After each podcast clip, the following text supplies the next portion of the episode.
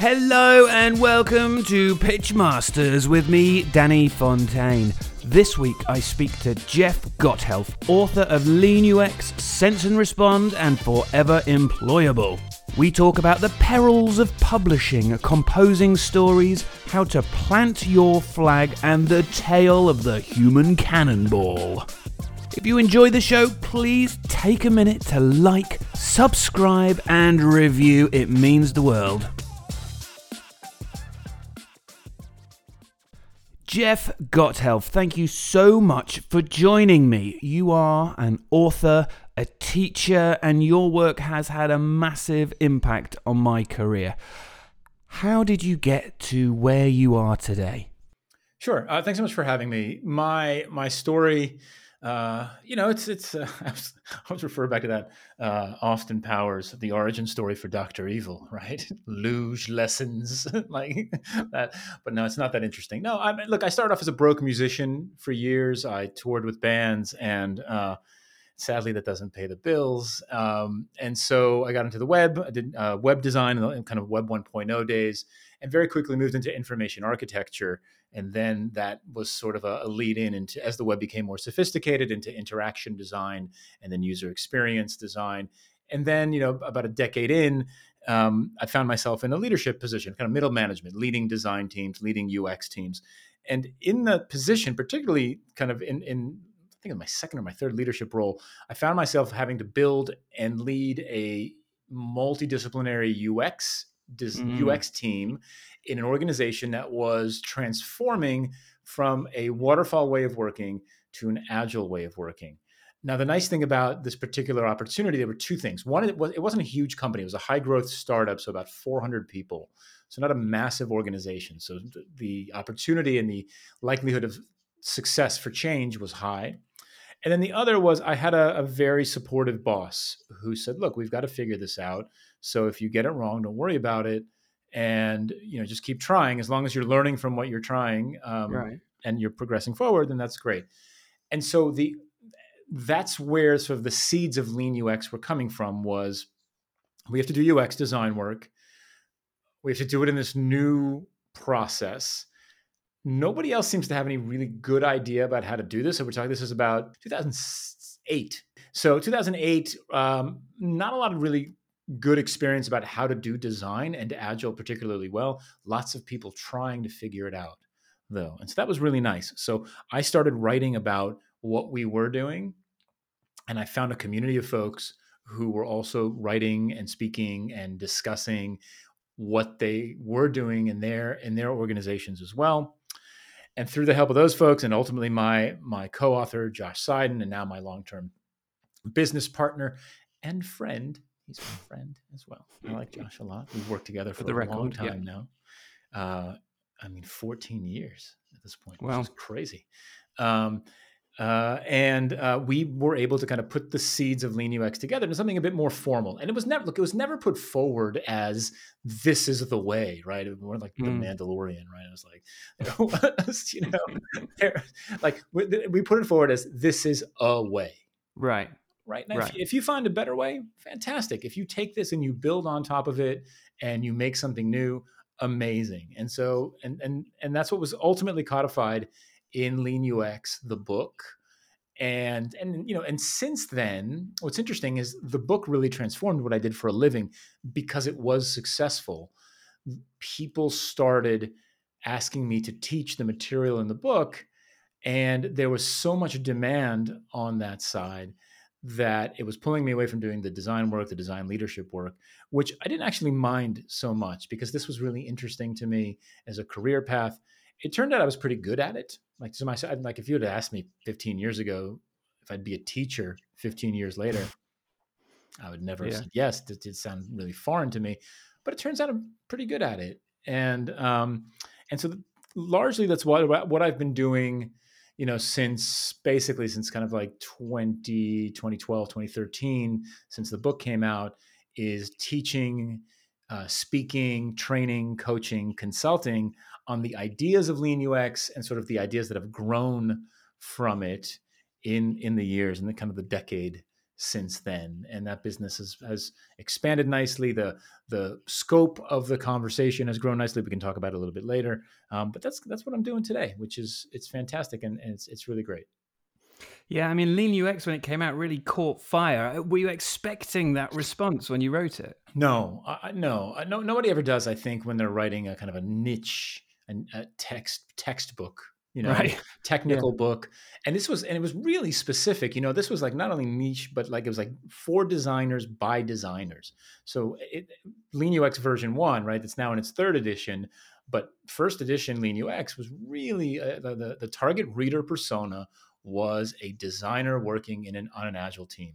That's what that's what that's what the the target audience was for that. Right. Um, the sort of the the bittersweet angle on the the launch of that book was that it took me ultimately four attempts at the manuscript to get O'Reilly to agree to publish it.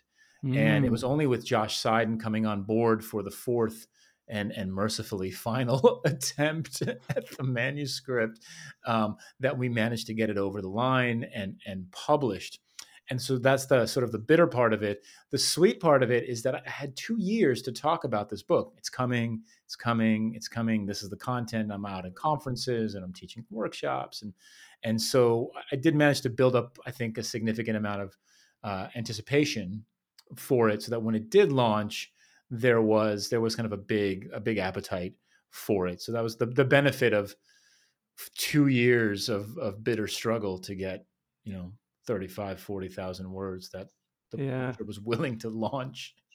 Well that's interesting because you know you were pitching to a publisher essentially. Yeah. What, what do you think was different the fifth time then? What what did he come in and what was the magic?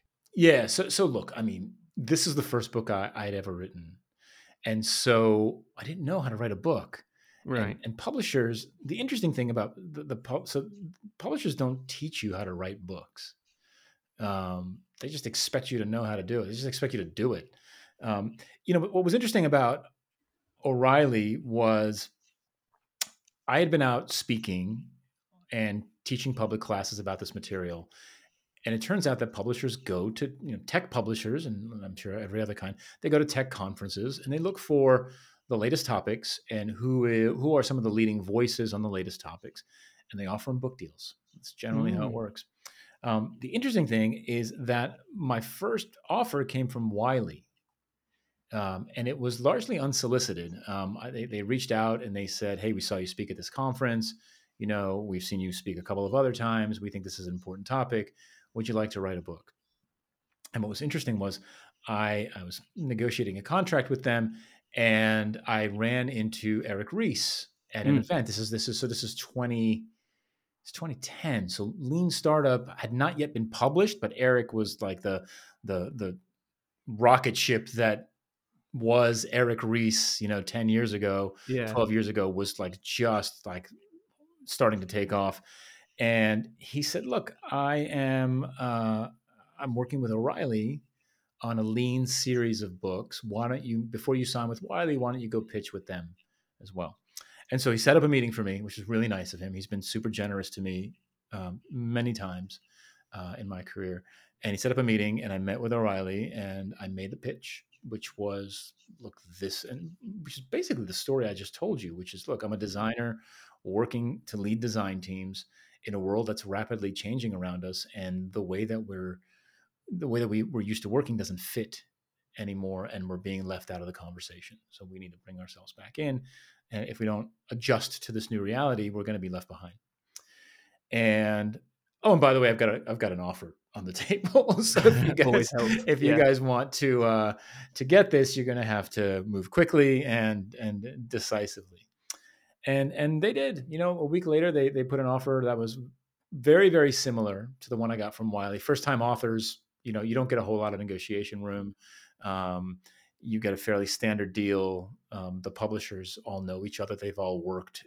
All the acquisition editors have all worked for each other, um, so they know it. And this is a mildly better deal than Wiley, but the, the the real benefit was that Eric Ries was involved in some way, and so he, like I said, he was just kind of the rocket ship was just about to take yeah. off, and so if we could get on that rocket ship or at least on the outside of it and hang on you know we were uh, we were happy to do it and so that's that's kind of how it ended up in that particular case. So a, a lot of sort of sort of content creation and delivery and and sharing back with the community that drove demand that led to the book uh, the book deals. So in 2013 when the book came out i was a designer on an agile team. And so i was your perfect target hmm, audience. Mm, yeah and i read it and i saw you at conference and the concept's really quite simple isn't it but it really changed the way how a lot of people especially those in the IT industry used to waterfall processes thought about how we can work in a new and much more efficient and productive way for those people who haven't read it, give us the high level overview. What is Lean UX?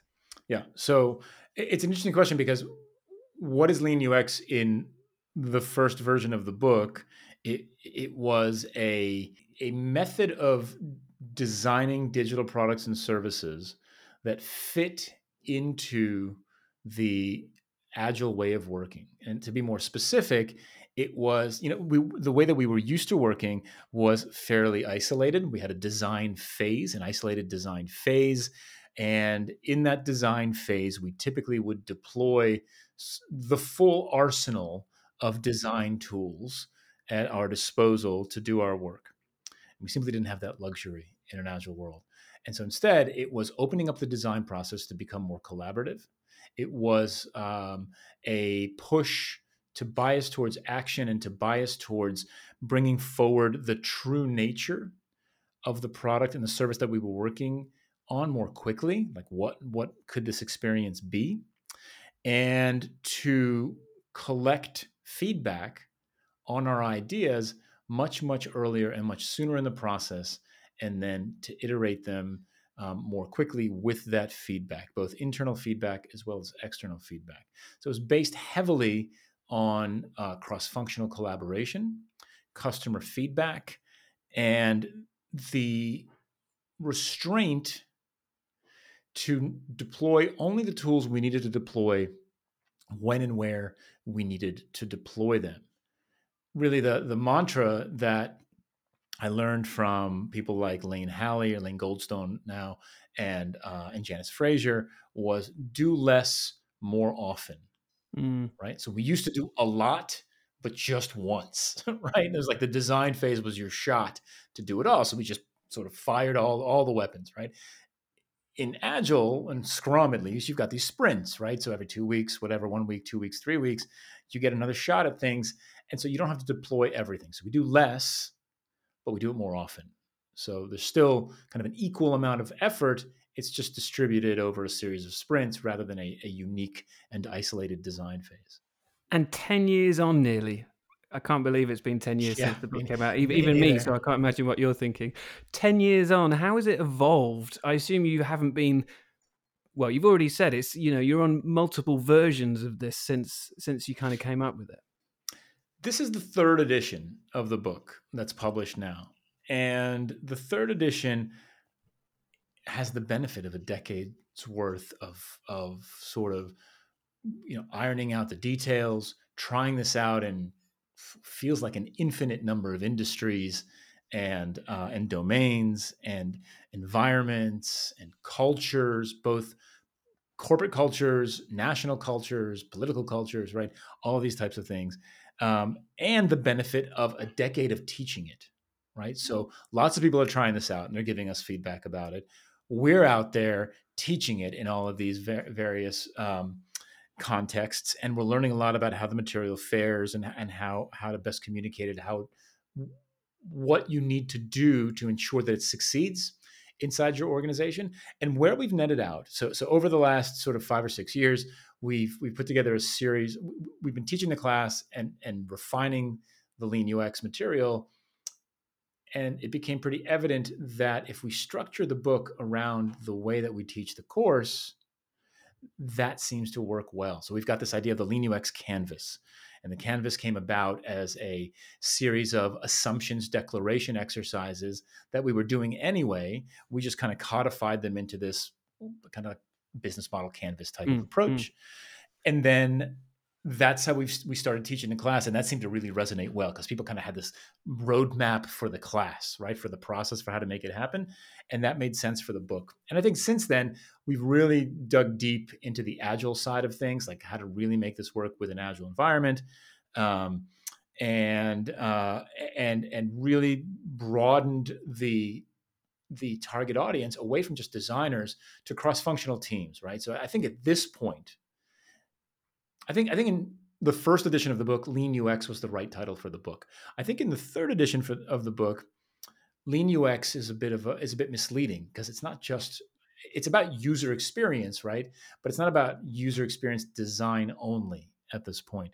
It's about product management. It's about engineering. It's about leading those teams. It's about setting goals for those teams and, and managing those teams and really building on the feedback that we've gotten over the years, which is people want to work this way but their organizations struggle to make it happen. So here's why and how to potentially get around some of that. Lean UX to me, when I've when I've read the book and hear you speak, it's about you know if you've got a product, how quickly can you get it to market, and yeah. how quickly can you iterate on it to make sure it's hitting the needs of the customers that are going to use it, and how can you be uh, as efficient as possible in delivering all of that as a process. Yeah, I mean, look, the fundamental the fundamental philosophy is that we are working off of a set of assumptions, right? Everything everything that we come up with is an assumption. It's, it's our best guess, and I know that hurts to hear for some folks, right? But it's your best guess based on what you know right now. And and sadly, we work in an industry and in a world where the pace of change is is it's madness, right? It's it's yeah yeah, and so. Um, how do you de-risk those assumptions? How do you find out as quickly as possible with the minimal amount of investment that what you're working on is the right thing to be working on or not the right thing to be working on, right? Because think about it, right? You have, um, if you're designing something, there's an infinite number of choices you can make about how to design something, literally infinite code, copy, design, uh, you know, value proposition, marketing campaigns, business model, pricing model, all of those things Uh, it's, it's, an infinite number of choices that you can make. How do you know that the choices that you're making are the best ones? Well i rely on my experience and my expertise. Good. That means that your initial time out right your initial guess is going to be pretty strong right? Is it going to be 100% right? Probably not. Is it going to be 100% wrong? Probably not right? But let's figure out where we're wrong and where we're right as soon as possible and with the minimal amount of investment because the less you invest in an idea, the easier it is to change course. And the easier it is to change course, the more willing we are to change course. Right? If you mm. invest six months in a design and you find out that it's wrong, you're like, well, we tested it wrong, right? The customers don't know what they're talking about, right? You're, you're much more you're much more loath to change the work, right? But if you've invested six days in it, six hours, right? Well, you know what? I put six hours in. I can put another six in, no problem. Because I love Lean UX so much, I've been thinking is there a way that we can bring this into not just the delivery of a product, but into the pre sales and the pitching side of it? I mean, we certainly have a lot of assumptions when we're pitching. And if we're pitching a multi million dollar deal, do you, is there anything that you've ever thought about or that springs to mind how we can perhaps use Lean UX? Again, like you said, right? And, and I, I, do sales, right, for my business, right? We do sales work based on a series of assumptions. Mm. We assume the pain point we're solving for the customer. We assume the need. We assume the budget. We assume the context in which the work will be delivered. We assume the benefits it might deliver. Um, and there's tremendous risk in that. Mm. And so the question then becomes if, if those are our assumptions, we've got a target buyer persona, we've got a target user persona, series of those, right? If those are the risks inherent in our pitch, how do we de-risk them? How can we find out more? Right. And so, what are some lightweight experiments that we can run, some tests that we can build to, to find out whether we're solving a real problem for the customer, whether we truly understand the people who are going to be using the systems that we're offering to build, as well as the people who are buying them, right? What do they need? What makes them successful? And so there's lots of opportunities i think to do that but you could do you could do further discovery work with the client, right? If they'll let you, you could do sort of public research where you do some survey work, or or you can find people who uh, perhaps do this work at other places and interview them to understand exactly sort of how that work takes place. Um, all, all, kinds of ways to, to kind of de-risk that so that when you do finally get an opportunity to put a deliverable of some kind in front of a uh, a prospective customer you stand a higher chance of being right. You know, mm. There's a lot, you know, beyond that, it's what you're offering, how you're offering it, that type of thing, and whether or not they, you know, there's always that like, do they like us type of stuff that you is hard to de-risk. But but at the very least, you can come in super well prepared and say, look, we know your industry. We know the people who do this job. We understand that if we make this easier for them, this is what makes this. This is how it'll impact you positively. And so there's there's a lot that you can do before you go into the pitch to to increase its its likelihood of success. So lean UX aside, then tell me more about your philosophies and approach to selling. You you mentioned something that's really interesting there about you know it won't necessarily get them to like us. How do you approach that as one facet of a pitch? I think there's there's a tremendous benefit in being comfortable presenting ideas in front of people. Now that sounds that sounds oh well, I'm pitching, I'm presenting ideas. But I'm, what I mean by that is that you can get up in front of a crowd and tell a story, right, about your idea. And that's really what it comes down to is being able to tell a compelling story to an audience that they care about. And and and if you know what, what I found over the years is that a telling a good story is is massively important, um, but even more so making it obvious that you know your stuff, that there's a level of of of domain expertise where look, if the if the laptop dies, if the projector dies, if if you're just in a coffee shop and you're just having a conversation about this thing that you're offering, you can just have this conversation and tell a good story without any of those accessories, any of those sort of supporting mechanisms um, you stand a much greater chance of of creating a connection with the people that you're presenting to, becoming across more authentic, and and that kind of like uh, this is how they will like me, right? I think that comes a long a long way when it's obvious that you care about the stuff and that you know it, and that's been, you know, that's certainly saved my butt a bunch of times in presentations and in talks, you know, when you're on stage. And like I said, like the, the, the laptop craps out or whatever, you're just going to keep going. It's, it's a big deal. And do you have a certain approach to storytelling? Storytelling is a big, big passion of mine. I love hearing about how other people go about composing their own stories. So for me, it's it's it starts with a story, right? So if I'm if I like I don't set out like I don't set out with Keynote, right, and right. start making slides. What I try to do is I try to write the story first. And that's, so usually it'll, it'll start off either as a tweet or a series of tweets or maybe a blog post. I'm like, okay, and the blog post resonates and it seems like it goes pretty well. And, I, and I've managed in the blog post at least to kind of build a bit of a story arc, right? And maybe I'll expand that in in prose, like literally write it out and then read it out loud and see what makes sense. And then and then it's like okay great. How can i augment this now with some visuals? What are some personal anecdotes that i can add to tell this story? And then start to build the the visual assets around it.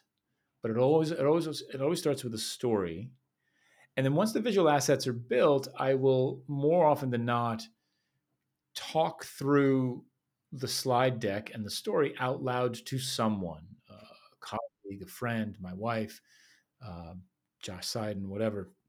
And as soon as you start to say it out loud, you really start to find the gaps in your pitch and in your story and in, in, in the, in the thing that you've put together. Um, it's, uh, it's humbling actually, because you, you come out and go, okay, I got it. I wrote slides, talk's done. Uh, no worries at all and it turns out that um, uh, you've completely botched a transition or you don't have a transition at all from one point to the next or you, you've forgotten this entire point over here and so the more that you can treat it as a story write it like I, am not i'm not saying read it right? I don't like it when people read their story verbatim out loud to an audience. That's just me. But um, but write it down and then and then talk it out out loud with some visuals. You'll figure out very quickly where it works and where it doesn't, and how you've got to kind of smooth out the transitions. I love the idea of starting out with a series of tweets because that is, I assume, you're getting some direct feedback, almost line by line, when you're composing a story that way. You are right. So tweet threads are real, you know, tweet storms or whatever threads are, are really nice, a nice way to do that. Um, and and you know, it's so low risk. Low risk. I was going to say, two, yeah. it's 280 characters, right? Yeah. And it's just going to fly by in, in the timeline. So if it flops, it flops, and if people hate it, well, they hate it for like 12 minutes, you know, and then it's over. Um, it's a great way to start to test ideas. Are there any recurring stories or anecdotes that you find yourself using over and over because they are just powerful and that you know that they work? I mean, look, we uh, for me, it's it's always trying to reach back to um, you know unique experiences that I've had that no one else had, right? So it's it's you know telling stories that no one else can tell on stage, that very few people can tell. And you know, luckily, I've done a few things in my life that offer that. I was in a touring band, touring bands for a long time, so I've got stories from that. And you know, bands are startups, exactly the Right. same same concept, right? It's just a bunch of a bunch of people getting together with a crazy idea about changing the world and trying to build a business around it and dedicating everything to it, right? And, and never wanting to give up. Um, I've done that. Uh, I, you know, I joined the circus. I, I worked in the circus for six months um, when I was 22, and uh, and I tell stories from that all the time. In fact, I did a. Uh, I tell the the story I tell most often is about the the human cannonball, um, who was a real Do tell me the story. I'll tell you the story. It's it's a, it's a fantastic story. The the so the human cannonball, uh, and the story, the way that I tell it, right? It's a story about assumptions, and and the fact that we, if we don't consistently and constantly test our assumptions, things could end up disastrous. So the short of it is this: the the human cannonball in the circus, he was um, uh, he worked two minutes every show. and We had two shows every day, so we worked four minutes a day. And the way that the act worked was there was a truck. Uh, the cannon was mounted on a big red truck, and uh, it wasn't an actual. It looked like a cannon, but it was spring loaded. Had a little smoke pack in it, whatever.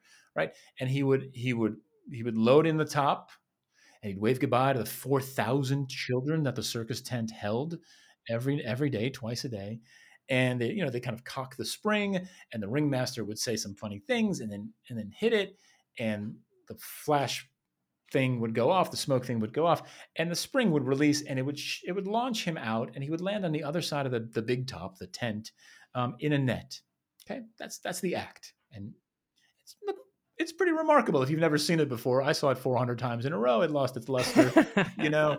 But uh, um, and so uh, that's how it was every night, and and the way the way that they knew where to put the uh, net right to catch the human cannonball every night was they had a, a dummy a mannequin a, human-sized doll that weighed as much as the human cannonball.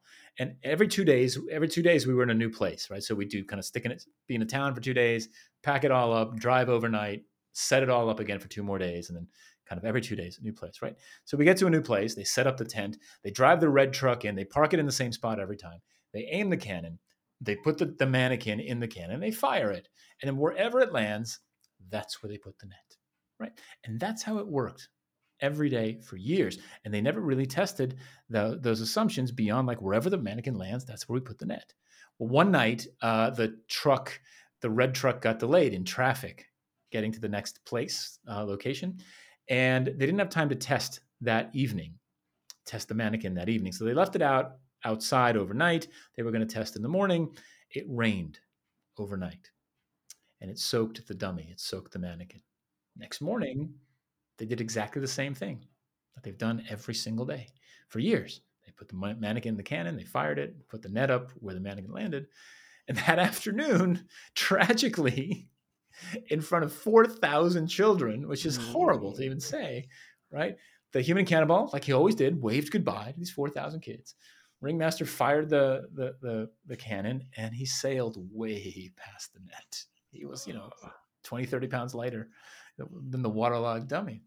And look, the, the the the bad news, of course, is that he was he was severely injured.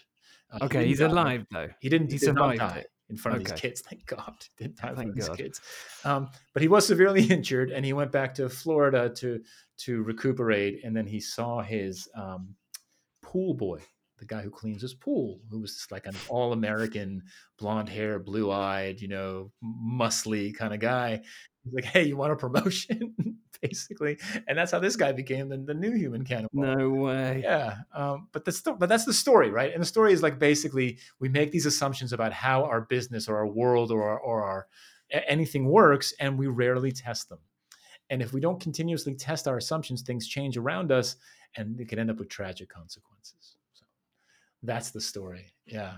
What a great story. And it's amazing that people listening to this show will probably remember that story. Yeah. Perhaps for many, many years, if not their entire lives. They'll probably forget everything else that both of us say.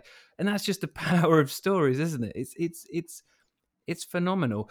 I guess the trick is how do you find a story that is as compelling as that that can actually link to some kind of business thing that you're trying to make a point about? For me, it's I know like we know what we've done in our lives right? And there are things that, that all of us have done in our lives that are interesting or that are unique to us or that were different.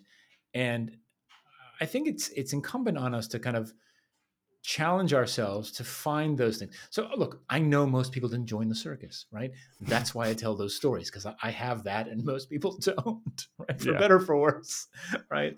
Um, you know, but like when I was a kid, and I know lots of other kids who did this in the U.S. You know, I would I would um, you know, for example, like for example, up until seven years ago or so, I never or ten years ago, I didn't really think of myself as an entrepreneur, right? But you look back in your life and you're like, I've actually done entrepreneurial things. Like I was in a band, right? Of several bands, right? When I was a kid in school, I would buy the big bag of Jolly Ranchers. Do you know what those are? Those candies, yeah, like, they're yeah, like yeah. hard candies, right? Um, and they were all the rage. And when I was a kid in, in, elementary school, and I'd bring them to school and I'd sell them for 25 cents each. You know, I'd make like $5 on a bag, which is a lot of money for when you're, you know, 10, yeah. you know, and you think back to those, those things and you're like, I did, I did that entrepreneurial thing when entrepreneurial thing when I was 10. Right. And you don't even consider that like a cool thing or a story to tell. But I guarantee you some of the people that you're talking to did something similar and it'll it'll resonate. And if not, it's a fun story and so I think really, really challenging yourself to look back at the things that you've done in your life and figuring out sort of what are the more interesting parts of that. And then, yeah, and then relating it to those stories, right? Um, th- I think that's that's what we talked about before, right? It's those transitions. Like, right. There are videos of me on stage giving that, telling that story about the the human cannonball, and you know, I rehearsed that a dozen times before I went on stage to do it because transitioning from the human cannonball story to lean UX is, right. Is, you know, making that turn takes practice. Yeah. Right. And so I think practice, it comes, it comes with practice. I think that's really, that's really important, but challenge yourself, really think through like, what have you done that's interesting and make a list. And some of those things will fit the narrative. I guarantee it. Have you ever gotten nervous on stage or do you get nervous going on stage? Um, yeah, I mean the it's in, it, so so it's interesting. So I just did my first live presentation a couple months ago at a uh, UX Vienna. Um, oh, nice. Yeah, super cool, nice city, nice people, great event. I hadn't done a live talk in front of people in three years, right, since COVID. Right. Um, uh, so I definitely got a little bit nervous there. I've gotten very comfortable here in my home studio, yeah. you know, and uh, you know, ten feet from my refrigerator, like that. um, so I got nervous then. The other time I can remember being nervous um, was when I did Mind the Product in London because it's at the Barbican, which first of all is a fantastic like venue. It's gorgeous. Yeah, yeah. But for me, just the history on that stage. You know, I'm a musician. I love music, and like thinking of all the people who have ever performed. Like Bowie's set foot on this stage. Yeah. You know, and you're like, ugh why am I even up here? Bowie's been up here. Like no one else should be up here, right? That type of thing. So that I got, I definitely got nervous. A couple thousand people, that type of thing. Um, but generally, look, if I'm well rehearsed, I don't get nervous, right? Uh, right. I'm comfortable. Look, I'm comfortable enough now on stage, obviously from years of doing it, but I still write new talks and have new ideas. And for me, it's it's about um, being super comfortable with my ideas, right? If I, if I know what I'm talking about, if I know where the story's going, I know I know how to land. I've rehearsed it, then then then it's it goes well. I did like I did a TEDx talk recently. It was my first one, and that's a lot of pressure, right? The sh- yeah. I don't know if everybody knows this, but the shorter the pitch, the shorter the talk, right, the more difficult it is. You give me 45 minutes, no problem. I can write a 45 minutes. Waffle on for hours if you want me to. Yeah, yeah exactly.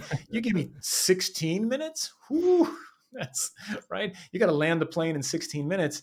It becomes really tough. Um, and, you know, I wrote that talk and I practiced it and I was landing at like 19, 21, 22 minutes. You're like, what can I cut? There's nothing left to cut, you know? And, and so I think it's, it's, when it was time to deliver it, it was so polished yeah. that and, and it comes from practice practice and and and a, and a deep level of comfort with the material. How do you this is a bit of a left field question. How do you stay motivated in your life? Because it's especially hard when you're a bit of a, a lone wolf and i know you work with lots of other people but when you're on stage on your own when you've got the name associated with the thing how do you stay motivated? Hmm. um that's a great question. Uh, you know, it's interesting. We over the years, and I say we primarily because anything that I'm, I deliver my work. Really, almost all the teaching I do is with Josh Seiden. Not all of it, but but a good chunk of it, and the presentations obviously I do on my own. But um, anything that we do, um, everything that we've done over the years has always sought to improve the material continuously. So really kind of eating our own dog food, right? So continuous improvement yeah. being a big sort of uh, theme and lean, just generally lean and agile, etc. We're always looking to make things better. So that's one thing, and there's always feedback from from cohorts of classes. Um, and then the other part of it is is growing. So looking for those opportunities. So our second book, Josh and I wrote together, is called Sense and Respond, and that book was literally a response to feedback that we were sensing from the market. So sense and respond was was an appropriate title for it because it's literally what we were doing, which was people giving us feedback and saying, "Look, you're having these very tactical conversations with us about practicing lean UX. My boss doesn't let us do this. My company doesn't work this way." And so we grew the conversation purposefully, deliberately based on that feedback to include leaders, managers, Mm, executives, right. right? To talk about how to build a kind of organization that supports lean, agile, and design thinking, customer centric ways of working. Um, and that keeps me motivated, right? So these new opportunities and expanding the conversation, broadening it out. Like I do a lot of product management training today, right? Spending a lot of time teaching uh, kind of a leaner version of product management. Um, I spend a lot of time teaching objectives and key results these days. We talk about it in Lean UX version three because I believe that objectives and key results create the right environment for Lean UX to take place, right? And so the motivation comes motivation comes from expanding the material for me and kind of growing the conversation and, and being um, and and then in addition you know really seeing the material thrive in some organizations it doesn't always happen right? Mm. but but seeing the material thrive in some organizations and people coming back and saying we did the thing that you said and it actually worked. And you're like okay cool. That's that feels good. And that keeps us going. And your latest book which i haven't read yet is forever employable. And the synopsis that i read on amazon sounds awesome but i won't steal your thunder by paraphrasing it. Tell me a bit about it so Forever Employable came out of again sort of demand. So people, on a regular basis, people reach out and like, hey Jeff, how did you get a book deal? How did you you know build your business? How did you generate demand? How long did it take you to to the point where you had passive income of a thousand dollars a month, something like that, right? And and those requests come in regularly so again that's feedback from the market right to me mm-hmm. i'm sensing uh, uh, you know if you want to talk about it in lean terms it's a pull on the system right there's there's there's that people people pulling on the system saying we want this thing from you right? And at first, there's like one-off DM replies or a blog post here and there, but then I was like, you know what? I can write a book about this, a short book. And so, Forever Employable is is a bit of a left turn in that it's not about product design; it's more about career design, and it's about, but it is about taking um, assumptions, hypotheses, experiments, personas, um, outcomes, OKRs, right? And applying them to designing the kind of career that you want that hopefully makes you more independent of you know a specific employer right the idea is to create a an opportunity magnet so that you whatever's happening in your world whether you're working in house you're working as a consultant you are attracting opportunities towards you that allow you to remain forever employable right? So no matter what happens in the marketplace there's layoffs right? There's a lot of layoffs right now. There is a merger an acquisition or there's um, a fundamental shift in in what what people how people are consuming digital products and services you have an inbound flow of opportunities at all times so that you're never caught flat footed. You never have to, to scramble and be like, oh crap, I got to update my CV or uh, I'm going to be hungry here in a month, right? Like it's, it's this idea of, of building the kind of online presence and, and authority and, and recognized expertise that ensures that there is a consistent inbound flow of opportunities to make sure that you've always got something to do, a way to make money. I mean, it sounds amazing. Can you share any tangible tips or advice from from the book that people can start actually using straight away? Yeah, so this, this kind of takes us back to, to the conversation we're having before, kind of about circus stories and things that you've done in the past. And it's interesting, right? It's it's a question of sort of determining what you like. The book talks about kind of the first step in the book is called planting your flag. And the idea mm. behind planting your flag is saying is, is asking yourself, well, what do I want to be known for? Right? So I'm the lean UX guy, for better or for worse, right? That's that's me, and I planted that flag, and uh, that's that's who that's who I am. It seems like I'll remain that for a long time, right? Are you okay with that? I'm totally okay with that. Yeah, okay, absolutely, good. absolutely, yeah. Um, you know, but but so if you're if you're heading out, like really thinking through kind of where do I want to plant my flag? Now, it could be a professional thing, right? I want to be, you know, I want to I want to talk about. Um, I want to be like the UX design person for healthcare services, right? Like maybe that's my expertise. Or, you know, I, I just started following a guy on Twitter who shares Excel tips and tricks. Right. Oh, I think I've seen that. Yeah, it's, and it's amazing. Yeah. He makes these like really amazing cool. spreadsheets, right? You're like, holy crap, I'm stealing that yeah. template, right? Um, you know, but that's that's his flag. He's decided to be the the Excel tips and tricks guy, and it could be look, it could be professional, or it could be personal and it's a really interesting sort of choice to make because it's a question of well how much do you know and what's the addressable market size right like is, is there so for example right when i set out to just to kind of plant my flag and, and build a, a recognized expertise around something one option that i considered was vintage electric pianos right yeah I'm a piano Niche. player I, yeah. I I used to have I have a smaller one now, but I used to have a fairly significant collection of vintage electric pianos. I still have a largely useless amount of knowledge about vintage electric pianos, and I seriously considered like building a presence and a rec- recognized expertise and a personal brand around vintage electric pianos. Right. Um, the reason I didn't do it is because there's probably like 23 people in the world who care about that right? Like really i mean how, how many people care? If i had the definitive guide for vintage electric pianos right? if i became the person who knew the most and had the most like how many people could that be? A thousand right? Yeah. 5,000, right? Like it just doesn't feel like the market size there was particularly going to make me forever employable, right? Right. And so I went I went with the professional side of things because that felt far far uh, more long-term and, and a much bigger addressable market size. Right? But to me that's that's the first question is okay, great. What do I want to be known for? Right? Where where do I want to plant my flag? Where are my expertise uh, and my experience?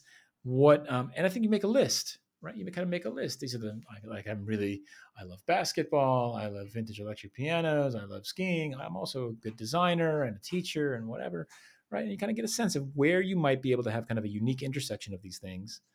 And you want to, you know, because because you ultimately you're trying to get well known for that, right? And the people who have done this well are are associated very clearly with those things like Seth Godin, he's the marketing guy. Eric mm-hmm. Ries is the lean startup guy. Jake Knapp, design sprints, right? That type of thing. Um, we know who these folks are, and so um, that to me is the first step, and that's a good, it's a good sort of bit of the book there. I love it. I'm the pitch guy. That's what I'm going yeah, for. Exactly. That's my flag. Exactly. The, Excellent. The pitch guy. And without telling us the whole book, uh, where do we go from there? And any other bits of tangible advice? I'm enjoying this. Yeah. so look, the, the the most important part of it, I think, is is this. Look, eh, once you've decided sort of where you'd like to plant your flag, then it's about telling your story. And and th- this is where the experimentation and the iteration and the learning really has to come in, right? So you could tell your story in an infinite number of ways to in in you know in an infinite number of of manners. So, for example, right, like let's say I think I think this is the example I use in the book. You want to you want to be the the home plumbing repair person, right? Right. So, uh, and so the question is, are you going to write a blog post? Blog posts about home plumbing repair with photos? Maybe. Does it make sense to start a YouTube channel? Is it TikTok? Right? Is LinkedIn where you want to go? Is it is it 280 character tweets about home plumbing? Look, the honest, I've thoughts, but I have no idea, right? And so run those experiments, right? Let's tweet about some home plumbing repair, see if anybody follows, right? Stare at your phone and hit record for three minutes and talk about how to install a new shower head. You know, add in some shots of the shower head put it up on YouTube, see what happens, right? And as you start to figure out how to tell that story through what channel and in kind of what manner, then you double down, then you invest, right? And that's where this whole like sort of lean UX approach comes in, right? You're you've got you've got assumptions, you've got hypotheses, you're looking for changes in human behavior that tell you that you've reached your audience in a compelling way and that they're consistently consuming your content and then you can invest further right? People say well i don't want to it's going to cost me thousands of dollars to invest in the home studio. Then don't. You have a phone the phone's got a video camera right. on it right? Spend 10 bucks on a tripod so your video's not like this not shaking all around. But beyond that you know you've got a phone start posting those videos. That's how everybody started you know? Uh, gary vaynerchuk i think made a hundred videos about wine screaming into cyberspace that nobody watched before people started paying attention to him. So it's just it's about consistency and iteration and finding that that channel that makes sense. And who who are the, some of the big inspirations or, or even heroes in your life? Inspirations when I was a kid were rock stars. I just wanted to be a rock star. Yeah. Like that to me, that was all. I just wanted to be on stage and playing music and and and making people happy that way. And I tried, believe me, I tried. Um, and and it, you know like for most folks it just didn't work out. And i think these days like the people who inspired me early on i think from from the ux world it was like jared spool right? So jared spool to me was a great storyteller super successful had a series of great conferences um, you know was really kind of doing the thing that i was doing. Um, i was super impressed with eric ries as he was coming up how, how he was building sort of his voice and and and his audience um, and then you know there are people who kind of do their do the job well, but I don't really necessarily care about what they're like. For example, I give you like Guy Kawasaki is a good example, right? Like I've gone out of my way at South by Southwest and other events to go see him speak. Why? Because he's a really, really good presenter. Like he, he tells a really great story. Do I care about what he has to say? Not as much, right? But I want to be able to present like him right? And and that to me is is those are kind of folks who have been in, inspirational to me in the last sort of 15 years to really kind of build this particular version of my career. And who's the one musician dead or alive that you'd love to go out for a beer with? Man that's such a good question. There's so many. I'm also a failed musician, by the yeah, way, so I'm, I'm feeling a long line of us. I think for me, it's Prince. You know, oh man, uh, yeah. I mean, that's you know, I remember um, I was doing a gig in Minneapolis one time, uh, a work gig, sadly, not a music gig. Oh, okay. Yeah, yeah. I was, I was, I was working. I was no. working. I call them gigs, but you know, it's work yeah. these days. Um, but I was I was working in Minneapolis one time, and uh, I accidentally, like, I was walking to meet the client for dinner, and I walked past First Avenue, which is the club where Purple Rain was recorded um, live in 1983 um, and it's in the movie Purple Rain, and like, you know, I and I walked past, and I was like, oh, like I got goosebumps, like I took selfies. I was so moved by this like random run, in, and Prince was still alive back then, right? It's like this random run in uh, into it, and so um, yeah, it's got to be Prince. What piece of advice do you wish you'd known when you were 20 years old? I think this idea. Uh, I think I'm. It's interesting. So I'm 49 now. Uh, I actually be 50 next month, which is terrifying to say out loud, right? And I've never been more optimistic mm. in my life. You know, I think I think when I was 20, I felt invincible, right? right? But I don't know that I was terribly optimistic. You know, like if somebody like, "Oh, you're going to be a teacher," I'd be like, "Oh, what are you talking about? Like, no, no way I'm going to be yeah. do that." Right? Um, I, I, I think I think there's th- this idea, and I'm desperately, desperately trying to teach this to my kids, right? This idea that living, like, live your life with an optimistic lens, right? Approach things, approaching things from a position of abundance rather than scarcity makes you a positive, optimistic, it gives you that positive, optimistic approach to life, right? The the working from scarcity makes you feel like well i got to get mine right away because it's not going to be there mm. tomorrow and i got to hoard and knock people off and, and get out of the way and when you work from a position of abundance uh, you're optimistic you're generous you're collaborative um, and it pays dividends the, the, it, the, the, the, the return on that investment is exponentially bigger than any other way of working. And that's that's the advice I would give myself. It's funny you say because my daughter's 19, um, and so right. and this is the advice that I give her every day. Right? I was like, does she listen though? Well, look, let's put it this way: she's studying UX design, and Lean UX is on her reading list. So at this oh, point, man. I'm going to say yes, she's listening. I wonder. So, do you think all of her friends know that her dad is the lean UX guy? They, I keep asking her. If her teachers have look. There are not that many Gothelfs in the world, right? No, and, you're the only one I've ever right. Known, and, I, and I know yeah. my family, but beyond my family, they're not that many. Um, and so, but she keeps saying that her teachers have not made the connection, even though Lean UX is on the reading list, and there's even been like one slide in passing so far in the semester that's mentioned Lean UX. Um, they haven't come up to her and said, you know, her name's in the dedication. It says Grace, you know, to Grace and her sister and her mom, right? Like, it, it, she's like, are you the Grace Gothelf that's in the dedication? Right. That'd be my first question. Right? They, they haven't, uh, they haven't asked her yet. So I don't know. Oh, ho hum. Oh, well. Yeah. Do you, if you think back into all of the presentations, pitches, public speaking you've ever done, what was the worst experience? Wow. Um, what was the worst experience? There have been so many.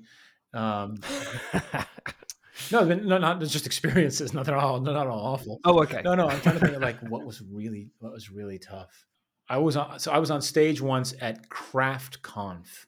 Craft Conf is a it's a developer conference in Budapest. Okay. It's big. It's big. There were a couple thousand uh, uh, a couple thousand developers, engineers. So it's not really my audience, right?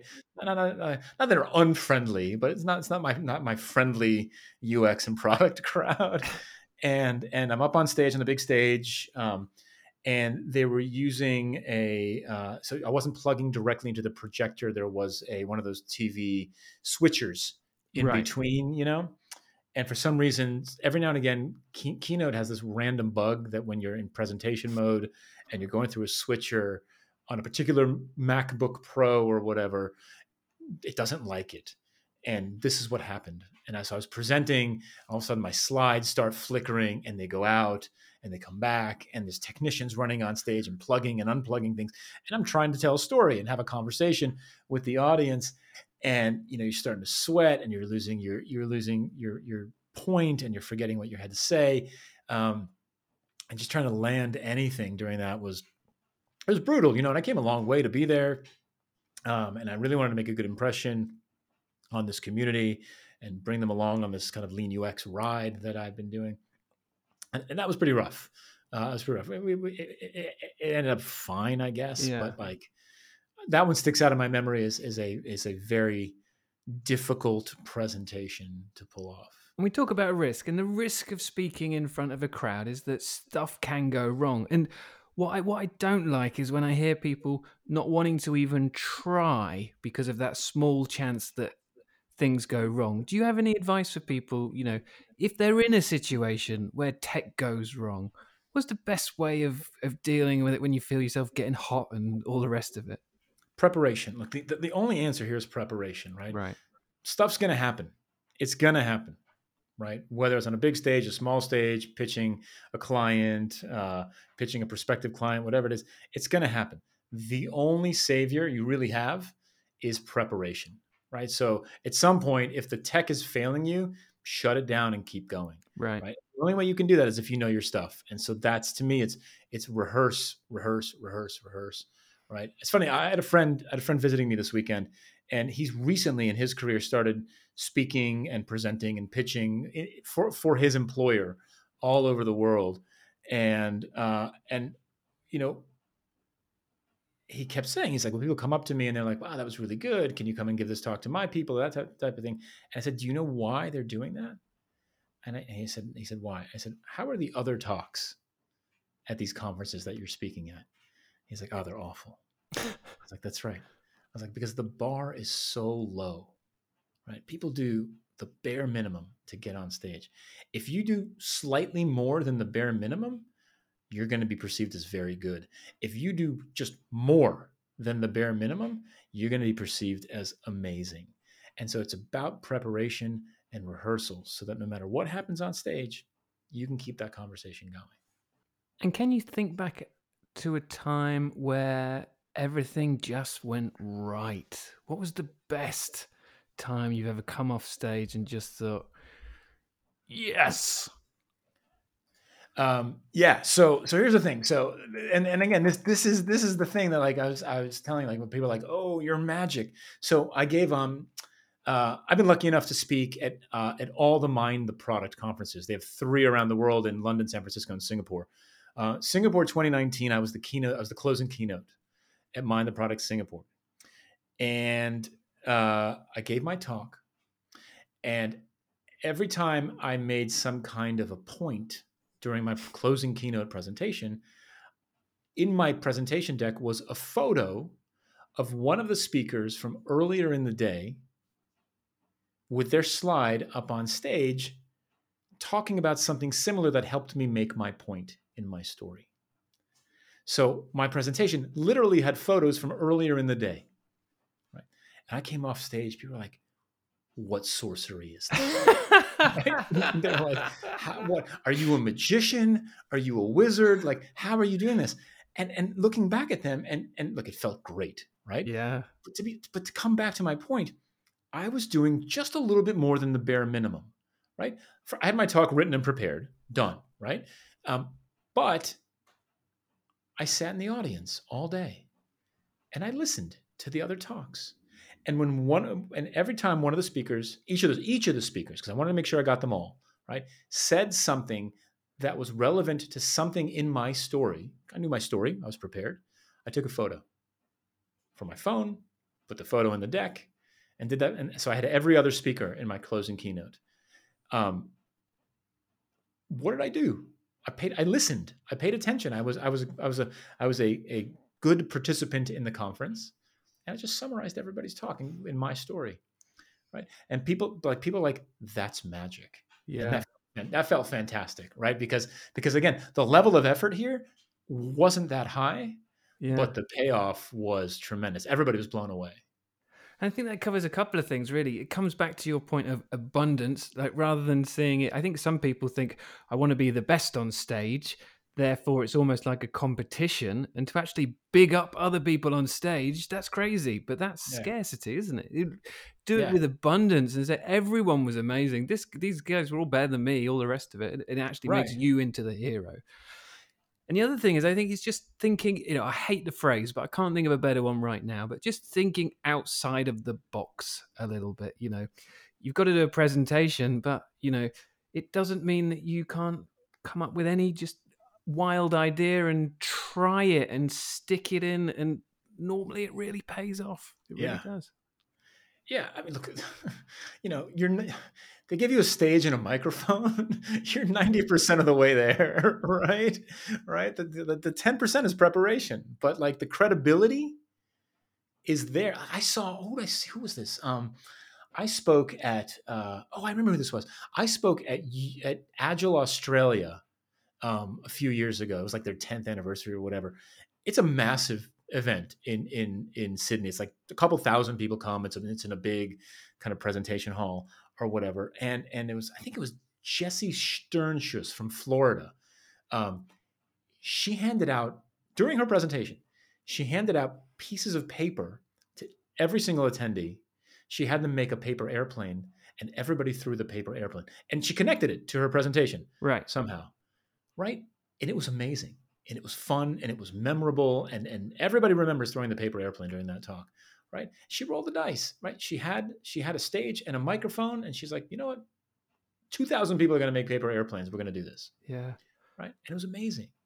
and that's how you get remembered you do Exactly. something create that anomaly that people are not expecting and even if it's a bit crap not saying hers was but even if it is if it helps them to remember you it's such Yeah. a powerful tool Yeah, exactly. And and and and again, it's it's effort. It's Yeah. effort. It's just and, and again, I'll say it again, whether it's a pitch or a presentation or a class or a training or whatever it is, any kind of story, the bar is so low. People just don't put in the effort. yeah That if you do, if you do, you'll be a hero, guaranteed. I've got to ask you one question. Uh, it's about something you mentioned earlier. What did you do in the circus? So, my my long running joke uh, is that I was the bearded lady. Now I actually had hair back then. Um, I had long hair, uh, and I can show you some photos.